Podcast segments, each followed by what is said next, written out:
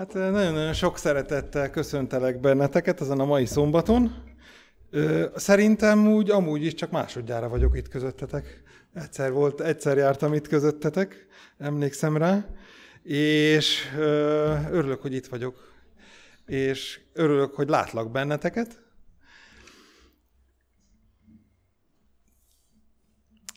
Szeretek elmondani dolgokat magamról a prédikációkban, el, hogy mondjam nektek, nem tudom, hogy mindenkinek van egy ilyen alapbeállítottsága, vagy mindannyiunknak van egy természete, van egy személyisége, és ez nagyon különböző. Viszont hadd emlegessek fel egy dolgot, ami biztos a ti életetekben is ö, szerepet játszik, vagy talán néha találkoztok vele, így is mondhatnám. Ha elét tesznek egy pohár vizet, mit látsz meg benne? Azt, hogy még mennyit lehetett volna bele esetleg tölteni? Vagy azt, hogy mennyi van benne? Ti hogyan szoktátok vajazni a kenyeret? Én például elmondom nektek, hogy az egyik héjtól a másik héjig minden egyes négyzetmillimétert mindig megvajozok. Lehet, hogy ez azért van, mert nem akarok lemaradni arról, ami még ráférhetett volna. Nem akarok valami jóból kimaradni. Azt a kérdést is felszokták tenni, mit látsz meg a sajtban a lukat, vagy a sajtot magát.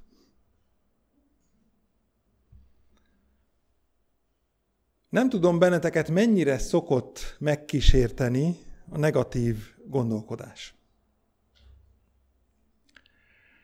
Szoktatok-e, hogy igazán elkeseredni, mert valami olyan történik az életetekben, ami nem számítottatok, de rossz? Szokott-e ilyenkor elmenni a kedvetek, és arra gondolni, hogy ez csak a kezdete a rossz dolgoknak? Mert hogy még egy másik rossz, meg egy még másik, meg még nagyobb rossz jön. Nagyon érdekesek a negatív dolgok az emberi életben.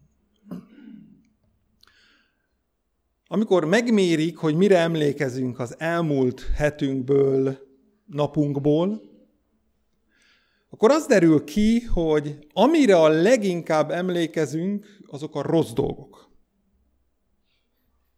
Csináltak ilyen kísérleteket, hogy embereket elzártak a virágtól, aztán elolvastak nekik egy történetet, amiben jó dolgok, meg rossz dolgok történtek, és, és a következő nap megkérték őket, hogy mondják vissza, hogy mi történt, mit hallottak, miről szólt a történet. És képzeljétek el, hogy a legtöbb ember meg úgy általában a rossz dolgokra emlékezett jól a történetből. Jó dolgokra kevésbé. Viszont a másik oldal is nagyon izgalmas, hogy mi az, amire a, ami a legtovább megmarad az emlékeinkben. Ezek a jó dolgok. Érdekes módon, hogy a pozitív dolgokra szívesen emlékezünk. De hogy van ez itt magunkban, köztünk? Azt tudom nektek mondani, hogy a legnagyobb meglepetés akkor ért, amikor Angliából három év tanulás után hazaköltöztem. Akkor még nem tudtam a jelenségnek a nevét, úgy nevezik, hogy fordított kultúrsok. Tudjátok, amikor elmegyünk egy idegen országba, akkor az ember készül rá, hogy a dolgok nem ugyanolyanok, mint nálunk, amit megszoktam, és ez tényleg így is van. És ez úgy nevezik, hogy kultúrsok. Mások a szokások, az embereknek a mimikája mást jelent, máshogyan kérdeznek, és a többi.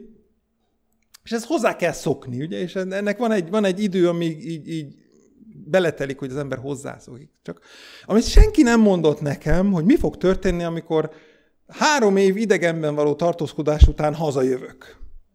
hazavők, és azt mondom, hogy jaj, de jó, jól megszokott, Éva mosolyog, látom. Lehet, hogy ő is talált valami hasonlót. Hogy hazajössz, és azt mondod, hogy ez hát a régi, jó életemben mindent ismerek, minden jó, szép, minden, hazajössz, és három év alatt már az ember annyira elszokik néhány dologtól, hogy új, kezdenek újként hatni a megszokott dolgok, képzeljétek el. És az egyik ilyen dolog, amit felfedeztem, hogy hát nagyon hajlamosak vagyunk a negatív gondolkodásra. Ez valahogy része a kultúránknak, és ami addig úgy nem, vett, nem vettem annyira észre, jó, szoktuk mondani, hogy sírva vigadunk meg hasonló dolgokat, de hát, hogy, hogy nem vettem észre, és hogy kiderült, hogy tényleg. Mi magunk, beszéltünk a szombatiskolon, hogy aktualizáljunk néhány dolgot, hogy mi magunk hajlandosak és hajlandóak vagyunk arra, hogy sokkal rosszabbul lássunk dolgokat, mint ahogy igazából vannak. Például a feleségem, a Heli, aki Finnországból származik, meg van győződve róla, hogy a magyarok az egy nagyon tehetséges, nagyon sok kreativitással megáldott nép, emberek. És akkor mindig, amikor ezt mondja, akkor az emberek néznek körül, hogy tényleg, tehát, tehát hogy vagy, vagy negatívabban látjuk a dolgokat. Ezen változtatnunk kell. Mert nem jó dolog mindig a rossz dolgokkal foglalkozni. És tegyük fel azt a kérdést, hogy vajon milyen keresztények vagyunk itt? Milyen Magyarországon élő, megtért keresztények vagyunk? Mi az, amit sugárzunk magunkból, a közösségünkből, a világ felé, a misszióban? Ön úgy ismernek bennünket, mint pozitív embereket? Egyáltalán. Mit is jelent pozitívnak lenni?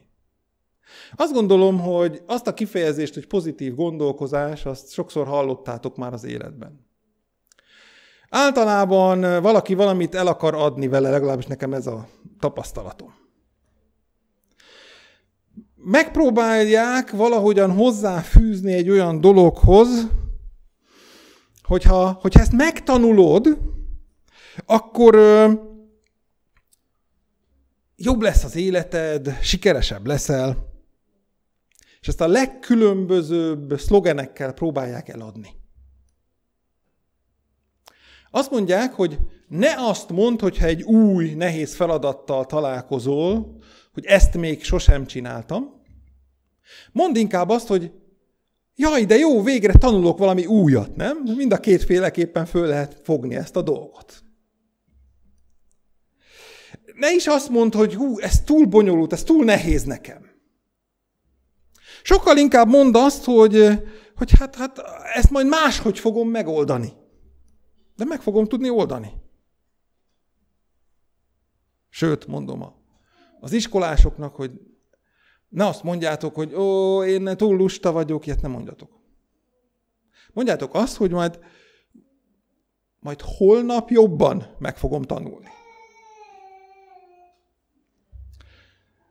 És azt állítják, hogy ha az ember ilyen pozitívan tud gondolkodni, akkor egy csomó minden jobb lesz az életében. Azt mondják, hogy jobb dolgok fognak vele történni, meg hogy harmonikusabb kapcsolataid lesznek, meg hogy sikeres leszel, meg hogy nem leszel stresszes.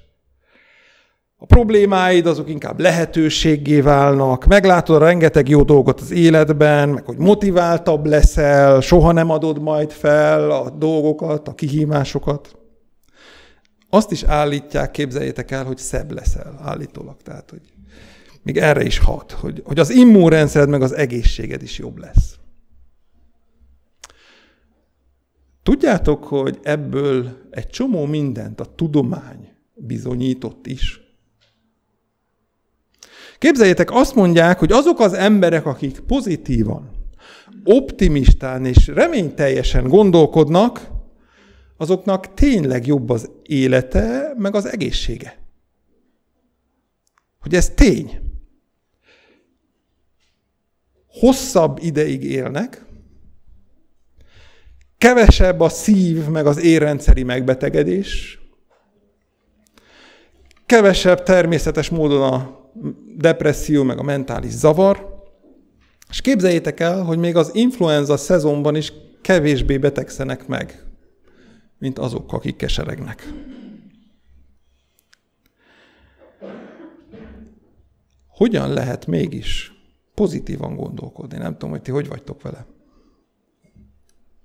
Mondták már nektek azt, hogy legyél vidám, mosolyogj! És ti azt éreztétek legbelül, hogy semmi kedvem nincs hozzá. Vagy nincs hozzá most éppen erő. Hogyha becsuknánk a szemünket, és azt mondanánk, hogy mostantól kezdve jókedvű leszek, jót gondolok a dolgokról, az életről, meddig jutnátok? Hát szerintem meg se próbáljuk, mert magyarok vagyunk, nem menne, higgyétek el.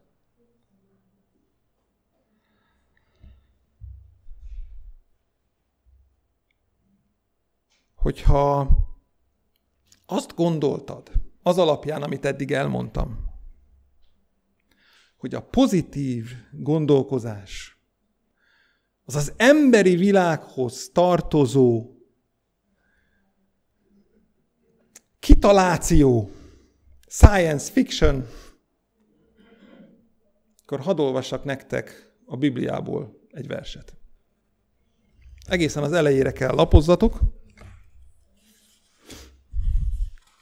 Mózes első könyve, első fejezet, első verse. Így szól, ha nem lapoztok oda, akkor is tudjátok, hogy hogyan szól. Kezdetben teremtette Isten az eget és a földet.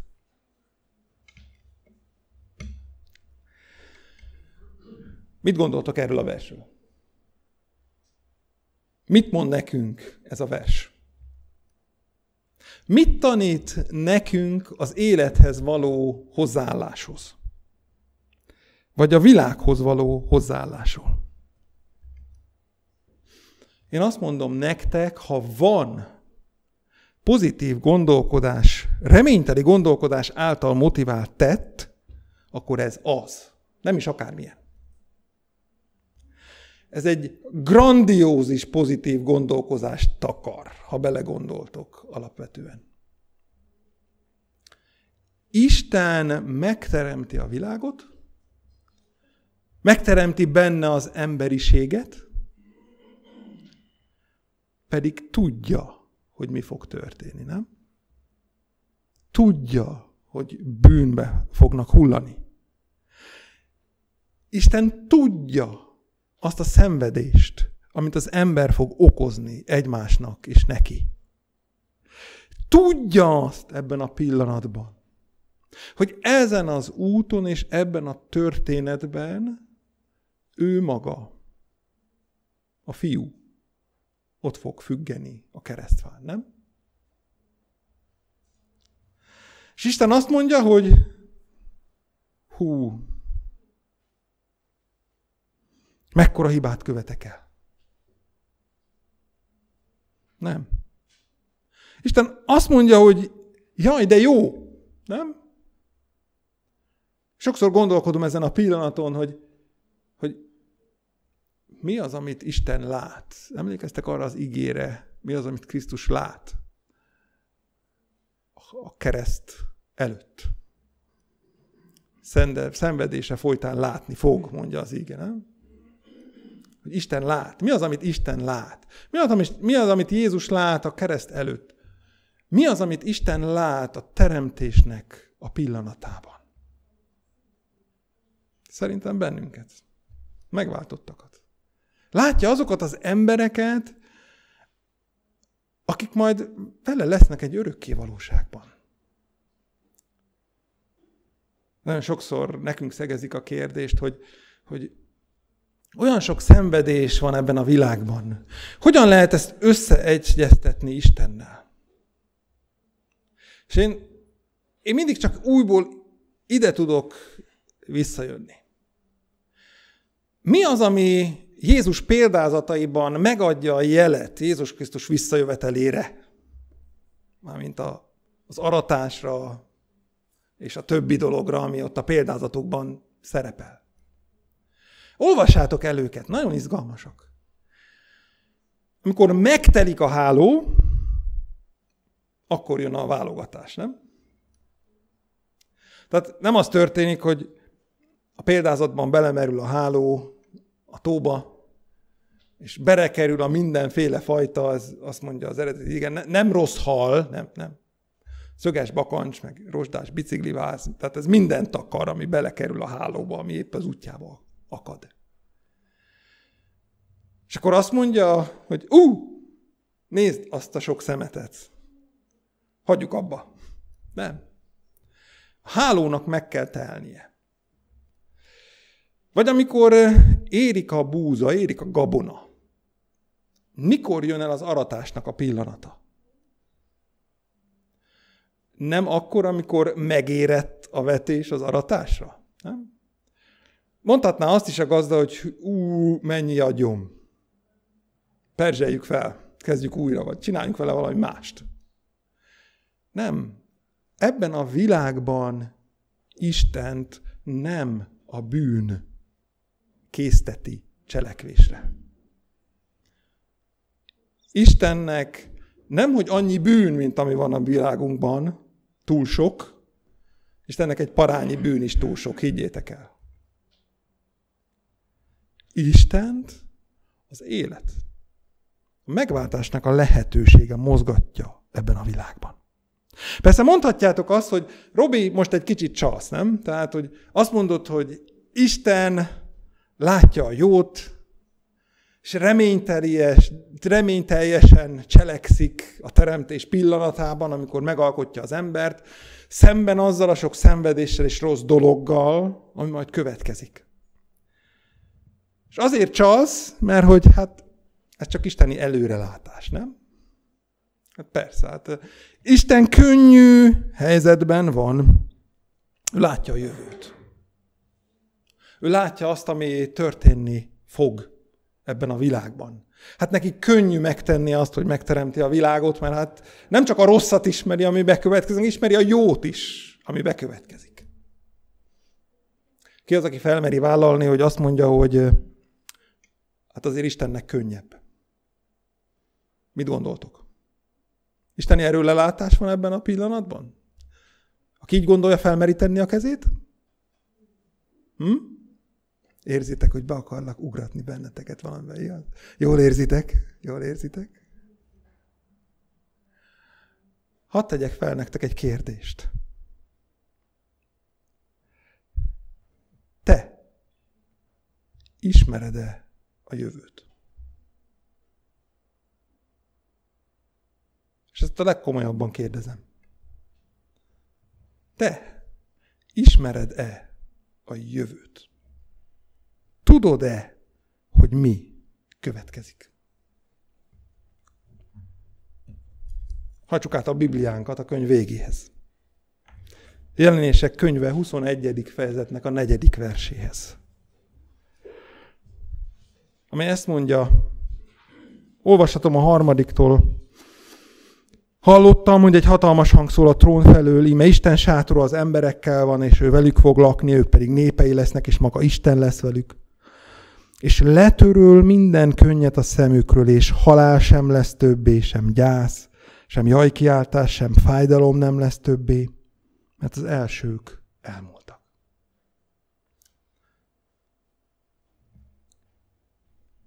Szóval akkor ti látjátok a jövőt? Tudjátok, hogy mi a történetünknek a vége? Tudjátok, hogy merre tartunk? Mit jelent ez nektek? Hát akkor Tudjátok, hogy mit jelent ez? Korintusi második levélhez, ha visszalapozunk. Korintusi második levél negyedik fejezetében. A 17. 18. versben a következőket olvashatjuk. Hogyan reagál az, aki, aki látja a jövőt? Tudja, hogy mi fog történni. Azt mondja Pál, mert ami pillanatnyi, könnyű szenvedésünk, minden mértéket meghaladó nagy örök dicsőséget szerez nekünk. Mivel nem a láthatókra nézünk, hanem a láthatatlanokra. Mert a láthatók ideig valók. A láthatatlanok pedig örökké valók.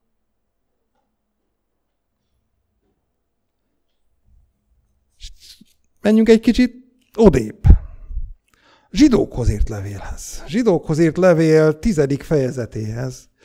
32-től a 35. versig ezt olvasom. De emlékezzetek a korábbi napokra, amelyekben miután megvilágosodtatok. Sok szenvedéssel teljes küzdelmet álltatok ki.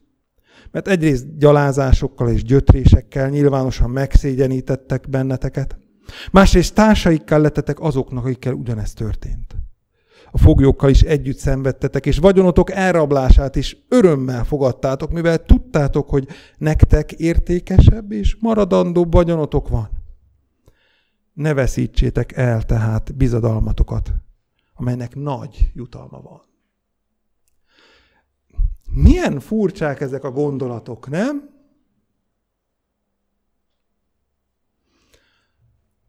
hogy ami szenvedésünknek nagy jutalma van, hogy örömmel fogadjátok a ti vagyodok elrablását. Hát, ki az, aki ezt örömmel tudja fogadni, nem? Ki az, akit amikor szenvedésért, nehézségért, betegség, halál, meg könny, meg, meg, meg veszteség, bármi is legyen az, azt tudja mondani, hogy örülök neki. Hát ezt nevezem keresztény pozitív gondolkozásnak. Mert ilyen is van. Sokkal erősebb, sokkal nagyobb, meg sokkal grandiózusabb, mint amit bármilyen földi guru megpróbál eladni nekünk. Nincs olyan pozitív gondolkozás tanító kurzus, ahol arra merészkednek, mint ami a Bibliában itt van a kezünkben. Higgyétek el. El tudjátok képzelni, hogy ott állsz a Kolosseumban veled szemben egy oroszlán, és nem az jut az eszedbe, hogy jaj, fájni fog, hanem az, hogy jaj, de jó, mindjárt találkozom Jézussal. Nem? És ez olyan, olyan annyira összeférhetetlen gondolat, hogy azt mondja, azt írja Tertullianus, a keresztények vére magvetés. Mert ott, ott, ott áll a szórakozni vágyó tömeg, nézi, hogy ugye megint hogy fogják széttépni az embereket az oroszlánok, meg lemészárolni őket a gladiátorok, és így elmarad nekik a, az élvezet, mert hát ugye ilyenkor illik tudom, sikoltozni, meg futkosni, meg nem tudom mit csinálni, meg könyörögni az életért, meg nem tudom még mit csinálni, amit ilyenkor elvárnak, és nem ez történik. Ezek énekelnek, meg imádkoznak. És azt mondják az emberek, hogy mi ez? Mi ez? Isten valami olyat akar nekünk adni, amitől nem, hogy szebb leszel, de mit ígér az Isten az ő igéjében? Hogy nem lesz rajtunk ránc, nem? Ki az, aki ezt ezen a földön meg tudja neked ígérni?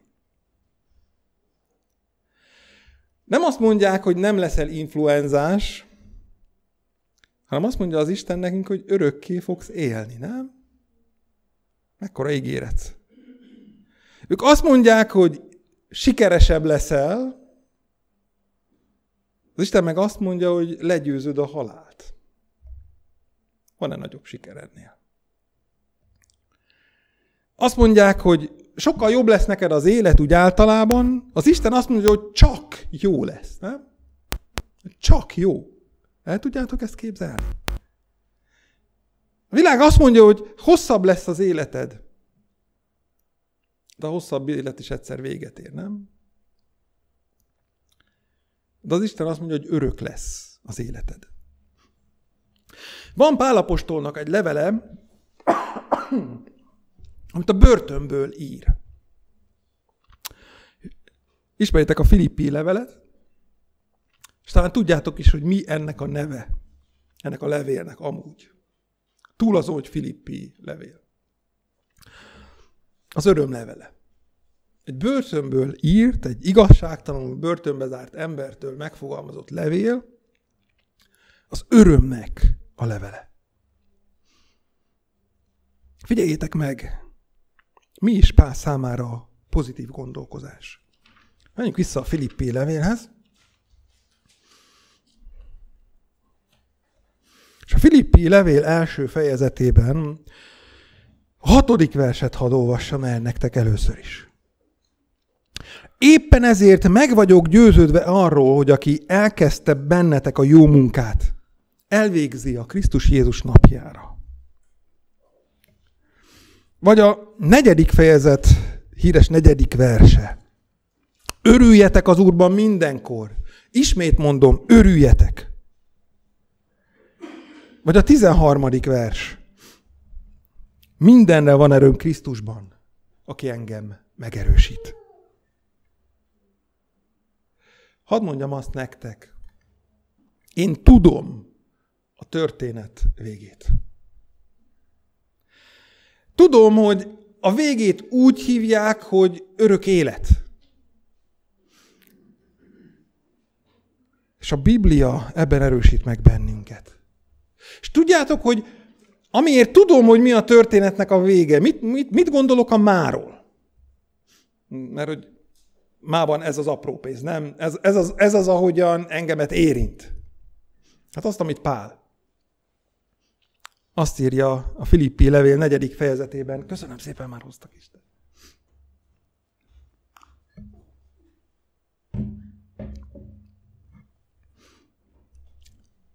Hogy van,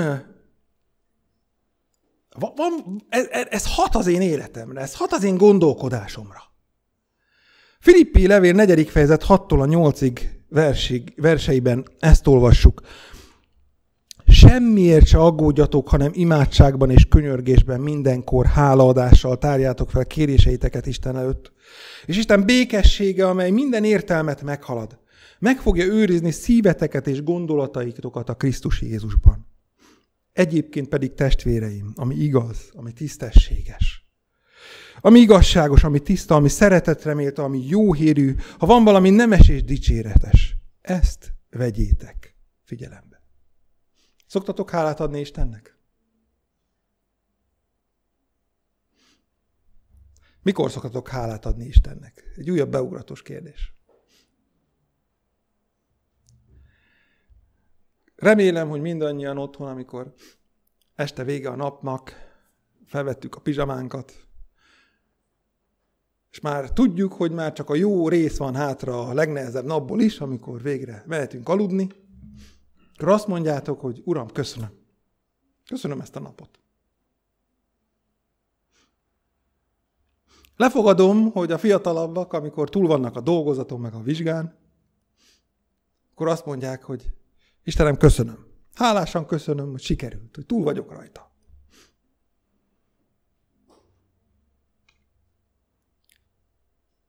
Hadd mondjam azt, hogy ha így szoktátok csinálni, akkor nem olvastátok el elég alaposan a Filippi levelet. Nézzétek meg! Mikor mond Pál hálát? Azt mondja, hálaadással tárjátok fel a kéréseiteket Isten előtt. Hát a kérés az nem olyan dolog, ami volt, a kérés az valami olyanra vonatkozik, ami majd lesz, nem? És emlékeztek, hogy mit is olvastunk az első fejezet hatodik versében? Meg vagyok győződve róla, hogy aki elkezdte benneteket a jót, aki elkezdte bennetek a jót, be is fejezi Jézus Krisztus napjára. Ez sem a múlt, nem? Ez is a jövő. Hadd adjak nektek egy házi feladatot. Ezután adjatok hálát mindig előre. Mondjátok azt az Istennek reggel, amikor fölkeltek. Amikor még azon gondolkodtok, hogy, hogy kérnem kellene az Istent, hogy óvjon meg, mert nagyon nehéz dolog következik ebben a napban. Ki tudja, hogy fog sikerülni, ha sikerülni fog-e egyáltalán. Legyen az vizsga, munka, bármi, feladat, beszélget, bármi. Reggel, amikor felkeltek, mondjátok azt, hogy köszönöm, Uram. Köszönöm azt, ami, ami történni fog. Hálát adok neked azért, ami be fog következni. És higgyétek el, ez, ez nehéz dolog. A legegyszerűbb dolog, mindig imádkozni szoktunk az, életé, az ételért, nem? Nekiállunk is. Higgyétek el, a Newboldi menzán elbizonytalanodtam egy idő után, hogy ez mennyire sértés Istennek, hogy hálát adok valamiért, ami annyira rossz lesz. De jobb lenne először megenni, és amikor jó, akkor utána megköszönni neki. Nem? És ez csak a legapróbb dolog. De az Isten mégis azt akarja, hogy mi előre hálát adjunk neki. Hálát adjunk neki előre, és azt mondjuk, hogy Uram, köszönöm. Köszönöm. Miért? Olyan minden kellemes, minden, ami történik a napunkban, az életünkben, minden étel, amit elég kerünk, és meg kell enni. Minden vizsga, ami majd sor kerül az életemben, az jó lesz, szép lesz, úgy sikerül, ahogy én gondolom, hogy jó lenne, hogy sikerüljön? Egyáltalán nem. Egyáltalán nem. Viszont nézzük meg Pálapostól, mit tanácsol nekünk. Róma beliekhez írt levél 8. fejezetében.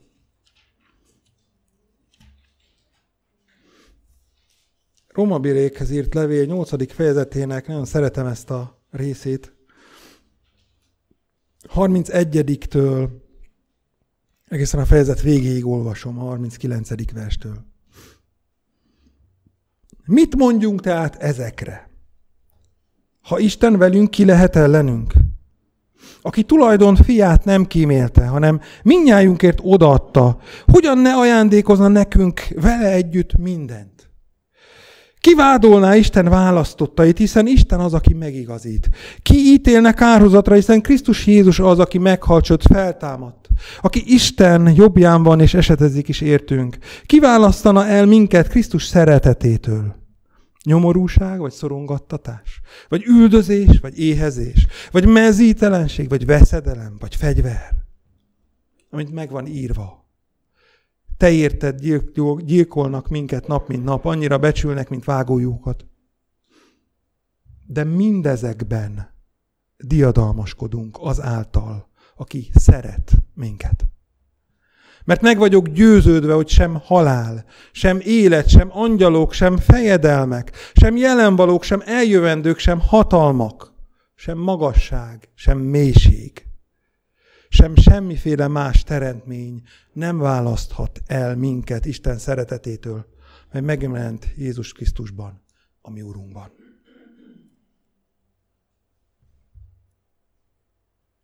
De mindezekkel szemben diadalmaskodunk, mondja az apostol. Azáltal, aki szeretett minket. Milyen csodálatos gondolat, nem? Milyen felemelő, milyen erőt adó gondolat. Milyen jó, hogy van valaki, aki szeret feltétel nélkül. Milyen jó, hogy van valaki, aki kitart melletted, akármi legyen is a hibád. Milyen jó, hogy van valaki, aki hatalmasabb minden problémánál, amivel az életbe valaha szembe kerülhetünk.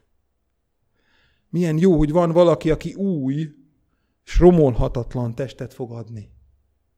Milyen jó, hogy van valaki, aki új és örök életet fog adni. Milyen jó, hogy van valaki, aki már ma új hittelteli életet akar adni nekem. És most hadd fogalmazzak meg nektek néhány gondolatot újra ennek fényébe. Talán olyan gondolatokat, amik, amiken ti is szoktatok gondolkodni a Biblia kapcsán, de Hadd mondjam nektek azt, hogy Ádám nem az első bűnös, hanem az első megváltott ember, nem? Aki egy örökké valóságon át boldogságban fog élni. Jákob az nem a csaló testvér, hanem a győztes Izrael. Aki legyőzte még önmagát is, pedig az nem kis dolog, ugye? És ajándékba kapja a mennyet. Hogy Mózes az nem a forró fejű bajkeverő, hanem a világnak a legnagyobb vezetője, aki az ígéret földjére vezeti a népét. Nem csak ezen a világon, az örök valóságba is. Sámson nem az életét elrontó, hanem a hithőse, aki emelt fővel járhat majd az új Jeruzsálemnek az utcáin. Hogy Dávid nem a házasságtörő kéjenc, hanem az Isten szíve szerint való ember. Akinek az énekeit még a mennyben is énekelni fogjuk, nem csak most. Hogy Péter az nem a gyáva Krisztus tagadó, hanem a gyülekezet oszlopa. Hogy János az nem a túl fiatal gyerek még hozzá, hanem az apokalipszisnak a látnoka. Az, aki látja a láthatatlan, és látja a győzes Krisztust, naplán ragyogóbban ragyogni az Isten trónján. Szóval gondold végig az életedet. Minden nehézséget, minden baját, minden bánatát, minden sikertelenségét. Aztán tegyél egy pipát melléjük. Mert ezt mondja az ige. De mindezekkel szemben diadalmaskodunk azáltal, aki szeret minket. Milyen csodálatos, pozitív reménység ez, nem? Milyen fantasztikus jövő. Milyen fantasztikus jelen.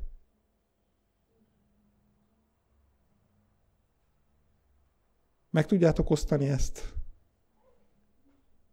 többi emberrel? Mert nekik is szüksége van erre. Mert ők is szeretnék így látni az életet. Ők is így szeretnék így látni a problémákat. Higgyétek el. Én erre hívlak ma benneteket. Amen. Menje Istenünk, szeretnénk hálát adni neked. Nem azért, ami ezelőtt történt, hanem azért is, ami ezután történni fog. Hálát adunk, hogy bármit is hozzon az élet, bármilyen nehézséggel is állítson szembe bennünket sátán, te mellettünk vagy. Te velünk vagy. Hogy nem hagysz el bennünket. Hogy kijelentetted nekünk a jövőt. A jövőnek a legfontosabb darabját. Azt a pillanatot, ahogy eljössz a földre, hogy visszavedd azt sátántól, ami jogosan a tiéd és a te gyermekeidé. Hogy újjáteremtsd ezt a földet, újjáteremts bennünket, ami életünket. Olyan jó ezt tudni. Olyan jó ezt tudni ma, amikor sok nehézség van, sok betegség, sok szenvedés van. De mégis ezeknek a szenvedéseknek, ezeken túl ott vagy te. Hogy miután erőt adva túljutunk rajtuk, megnyugodhatsunk a te szeretetedben. Ott lehessünk veled, egy örökké valóságon át. Bűn nélkül, betegség nélkül, halál nélkül. Mi ezért hálát adunk neked. Mit mondhatnánk még Jézus Krisztusunk? Ad nekünk ennek a hitnek, ennek az reménynek az örömét minden nap. Ad nekünk bátorságot, hogy előre legyünk hálásak. És azt is kérjük tőled, hogy jöjj el minél előbb. Amen.